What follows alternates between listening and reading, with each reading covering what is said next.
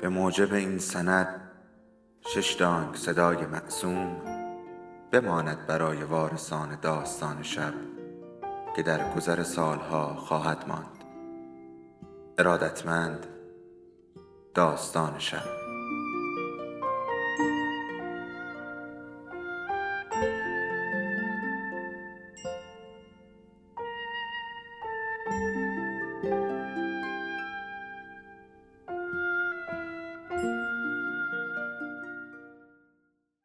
یکی بود یکی نبود.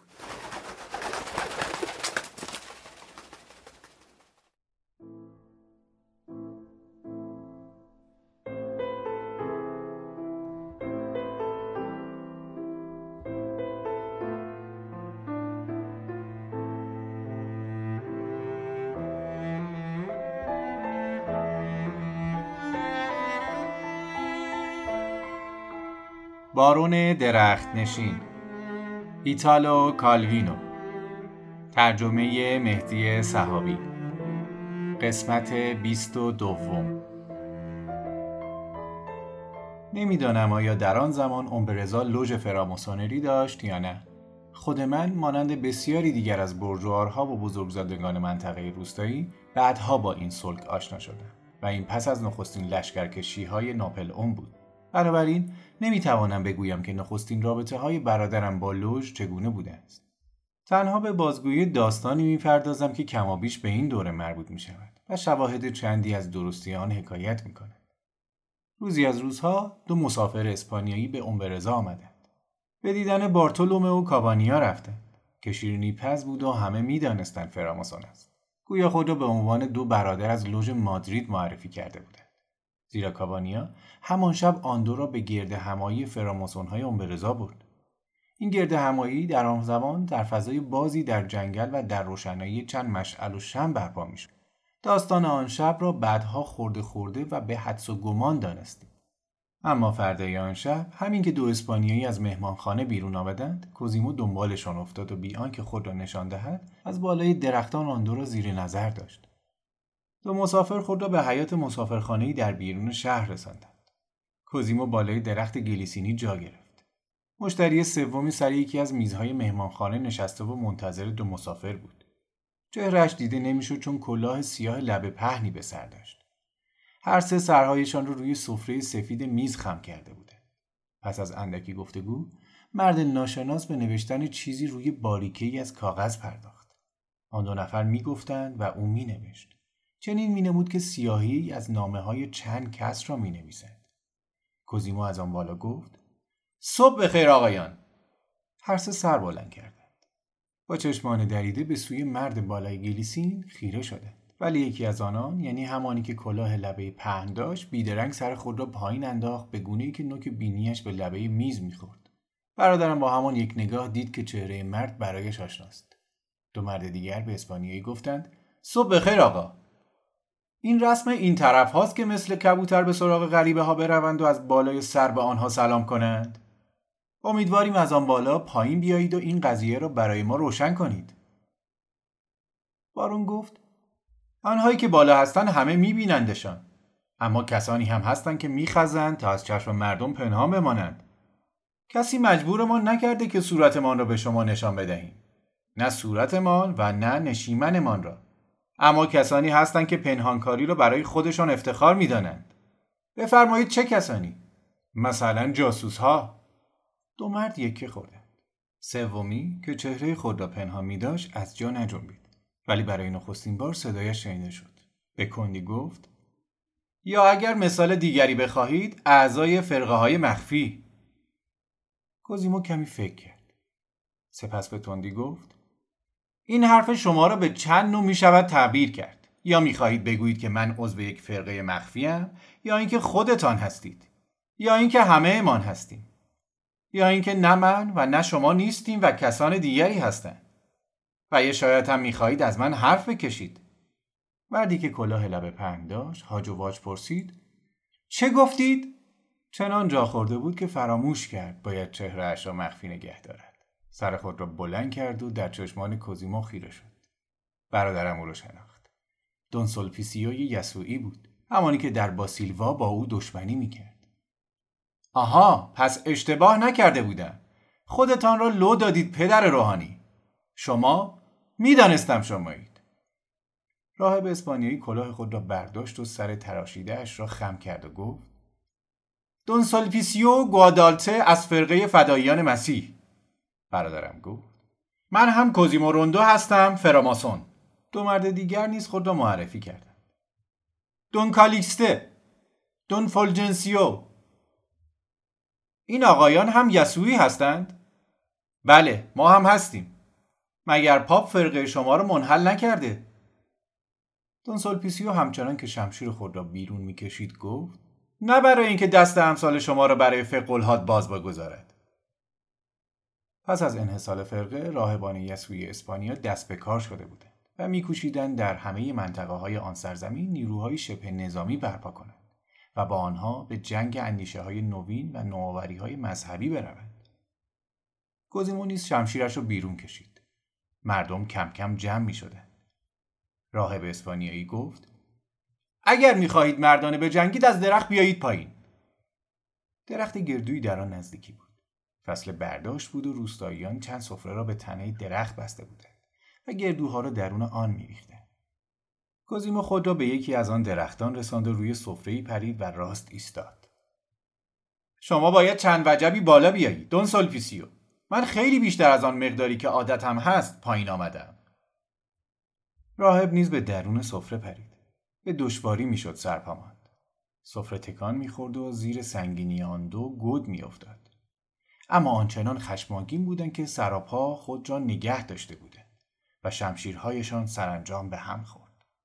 راه بلاتین فریاد زد به نام پروردگار متعال! به نام معمار بزرگ کائنات! و با هم درگیر شدند. پیش از آن که این شمشیر را توی شکمتان فرو کنم بگویید ببینم از اورسولا چه خبر. در یک سومه مرد. این خبر کوزیمو را آشفته کرد. گمان من این است که خبری ساختگی بود و راهب به عمد آن را گفت تا بتواند ناجوانمردانه از آن بهره بگیرد. در همین گیرودار راهب با یک خیز خود را به یکی از گره های سفره در پشت سر کوزیما رساند و آن را با یک ضربه پاره کرد. کوزیما به سوی دونسولپیسیو پرید و لبه دیگر سفره را گرفت وگرنه به زمین افتاده بود. در همان حال پرش شمشیرش دفاع راهب را پس زد و تا دسته در شکم او فرو رفت. دونسولپیسیو به خود پیچید. از بالای سفره سر خورد و نقش زمین شد و کوزیمو از درخت گردو بالا رفت. دو یسوع دیگر هم سلک خود را برداشتند و رفتند و دیگر پیدایشان نشد. هرگز ندانستیم که راهب مرده بود یا تنها زخمی شده بود. مردم دور سفره خونالود جمع شده. از همان روز بود که برادرم به فراموسانی معروف شد. به خاطر پنهانکاری فرقه بیش از آن چیزی از آن ماجرا ندانستم. بعدها که خودم عضو آن شدم میشنیدم که درباره کوزیمو به گونه‌ای گفتگو می‌شد که گویی در گذشته ها عضو بوده است و رابطهش با لوژ چنان روشن نیست. برخی می‌گفتند که رابطهش در حال تعلیق است. برخی دیگر از او مانند مرتدی حرف می‌زدند که از فرقه رو گردانده و به آین دیگری گرویده باشد. برخی دیگر او را فقط مرتد می‌دانستند و بس. ولی همه به خاطر کارهای گذشتهش از او ستایش می‌کرد بعید نمی‌دانم که او همان کسی بوده باشد که به دارکوب ماسون معروف است و بنیادگذاری لوژ اومبرزا را کار او می‌دانند نخستین آینهای این لوژ ویژگی هایی داشته است که می‌توان اثری از بارون روندو را در آن دید برای نمونه عضو تازه لوژ را با چشمان بسته از درختی بالا می بردن و سپس او را ریسمان پیچ پایین می آوردند. می‌دانیم که نخستین گرد امایی ماسون های ناحیه ما شبها در جنگل برپا می شد. بنابراین به آسانی می‌توان پذیرفت که کوزیمو نیز در آنها شرکت کرده باشد. می‌توان چنین پنداشت که یا خود او پس از آشنایی با رابطه خارجی لوژ اومبرزا را برپا کرده است یا اینکه کس دیگری در فرانسه یا انگلیس به این سلک در آمده بود و آن را در ناحیه ما بنیاد گذاشته است. اگر این یکی فرض درست باشد می توان چنین نتیجه گرفت که مدتی فراماسونری در ناحیه ما وجود داشته و کوزیمو از آن بیخبر بوده است. صحنه آشنایی او با فرقه را می توانم چنین مجسم کنم. شب است.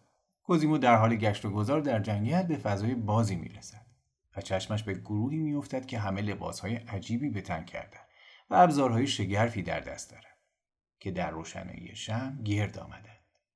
می ایستد و گوش می دهد. سپس به زبان می آید و با یکی از آنها جمله هایی که همیشه دوست داشت بگوید گرد همایی را به هم می زند. جمله مانند کسی که دیوار می کشد جدایی می اندازد. ماسون ها که از دانش ژرف او آگاهی دارند او را عضو لوژ می کنند و کارهای ویژه‌ای به او می سپارند و او بسیاری از آینها و نمادهایی را که خودش دوست دارد با آینهای لوژ می افزاید. تا زمانی که برادرم در این کار بود ماسونری فضای آزاد آینهای بسیار مفصل و چشمگیری داشت و بسیار از چیزها از جغد، تلسکوپ، سیبک کاج و تلمبه آب گرفته قارچ و لوله آزمایش و تار انکبود و جدول فیساغورس در آنها به کار گرفته می‌شد. جمجمه های بسیاری چه از آدم چه از گاو و عقاب و گرگ نیز در کار بود. این چیزها و بسیاری از ابزارهای دیگر را مانند پرگار و گونیا که از ابزارهای سنتی آینهای فراماسونری است به ترتیب ویژه‌ای از برخی درختان میآویختند بیشتر مردم چنین میپنداشتند که این کار نیز از خلبازی های بارون است بسیار بیشتر از آشنایی با فراماسونری کوزیمو با چندین انجمن و کانون سنفی رابطه داشت. از آن جمله بود. انجمن کفش دوزان جمعیت بشک سازان با ایمان انجمن زره سازان درستکار کانون کلاه دوزان صدیق و مانند اینها. از آنجا که همه آنچه را که به کارش میآمد خودش میساخت در چندین حرفه کارآمد شده بود و از عضویت در چندین کانون سنفی دم می‌زد. آن کانونها نیز بسیار سرافراز بودند از اینکه عضوی بزرگزاده بود دانشمند چون او داشته باشد. که از همه اینا گذشته هیچ چشم داشتی از آنها نداشت. هرگز ندانستم که کوزیمو چگونه می‌توانست شور دلبستگیش به زندگی اجتماعی را با گرایش همیشگیش به گریز از جامعه آشتی بدهد و این یکی از شگرفترین ویژگی های او بود. هرچه بیشتر به زندگی دور از آدمیان در بالای درختان خو گرفت به همان اندازه نیز میکوشید که رابطه های تازه ای را میان هم خود برپا کند. ولی با آنکه با جان و دل به بنیادگذاری انجمن تازه می پرداخت و اساسنامه و هدف آن را با دقت تحریزی می کرد و بهترین کسان را برای کارگزاری آن برمیگزید هرگز نمی‌شد دانست که تا چه اندازه می‌توان بر او اتکا داشت هیچ از هر چیز نمی‌شد دانست او کجاست و همین برای خود مسئله بود در گرما گرم کار ناگهان پرندهوار گم می‌شد و دست کسی به او نمی رسید. در توجیه این دو گرایش متضاد او می‌توان چنین گفت که او با همه شکلهای زندگی اجتماعی موجود دشمن بود و در گریز از آنها سرسختانه میکوشید شکلهای تازه‌ای از رابطه اجتماعی را تجربه کند. ولی افسوس که هیچ کدام اینها را به اندازه کافی تازه نمییافت و از آنها خوشنود نمی‌شد. از همین رو بود که پیاپی به زندگی وحشیانه رو میآورد. آرزوی جامعه همگانی را داشت که همه مردمان را در بر بگیرد. هر بار که می‌خواست هم خود را در انجمنی گرد آورد و آنان را برای هدفی مشخص مانند برنامه مبارزه با آتش سوزی جنگل و یا در کانون سنفی جمع کند آنها را به گرد همای شبانه در جنگل فرا می‌خواند و خود از بالای درختی برایشان سخنرانی می‌کرد. آن گرد همایی ها خود به خود حالتی پنهانی و فرقه‌ای و ارتداد آمیز به خود می‌گرفت. بدیهی است که در چنین شرایطی از همه چیز چه خصوصی و چه کلی سخن می‌رفت و به آسانی می‌شد از گفتگو درباره مقررات سنفی به مسائل جهانی گریزه و طرح برپایی جمهوری جهانی انسانهای آزاد و برابر و درستکار را پیش کشید. در فراماسونری نیز کوزیمو تنها از این شیوه خودش پیروی می‌کرد. یک بار لوژ بزرگ لندن نماینده ای را به دیگر کشورهای اروپایی فرستاد تا از لوژهای برادر دیدن کند. و این فرستاده با دیدن تکروی لوژان برزا که با هیچ کدام از مقررات فرقه همگام نبود چنان جا خورد که آن را لوژی انشابی پنداشت و بیدرنگ به برادران لندنی خبر داد. سپس داستان دو مسافر اسپانیایی پیش آمد. آن دو که به گرد همایی لوژ برده شده بودند همه چیز را کاملا عادی یافتند. حتی گفتند که آینهای لوژ برزا درست همانند لوژ بزرگ مادرید است. همین نکته بود که کوزیمو را به شک انداخت.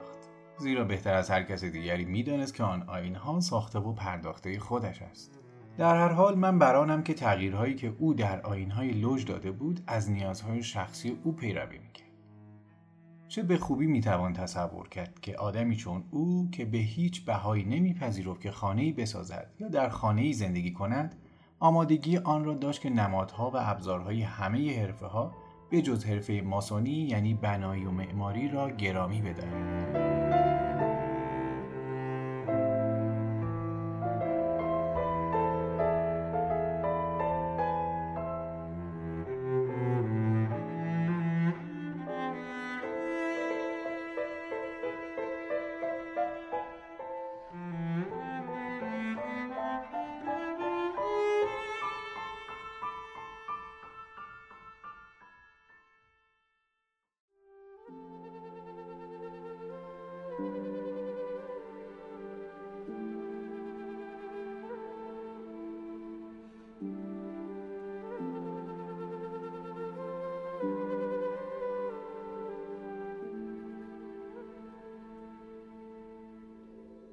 داستان شب بهانه است.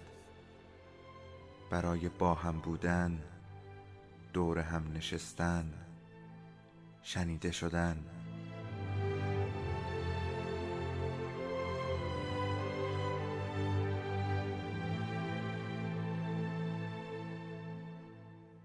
صدای افسانه ها رو میشنویم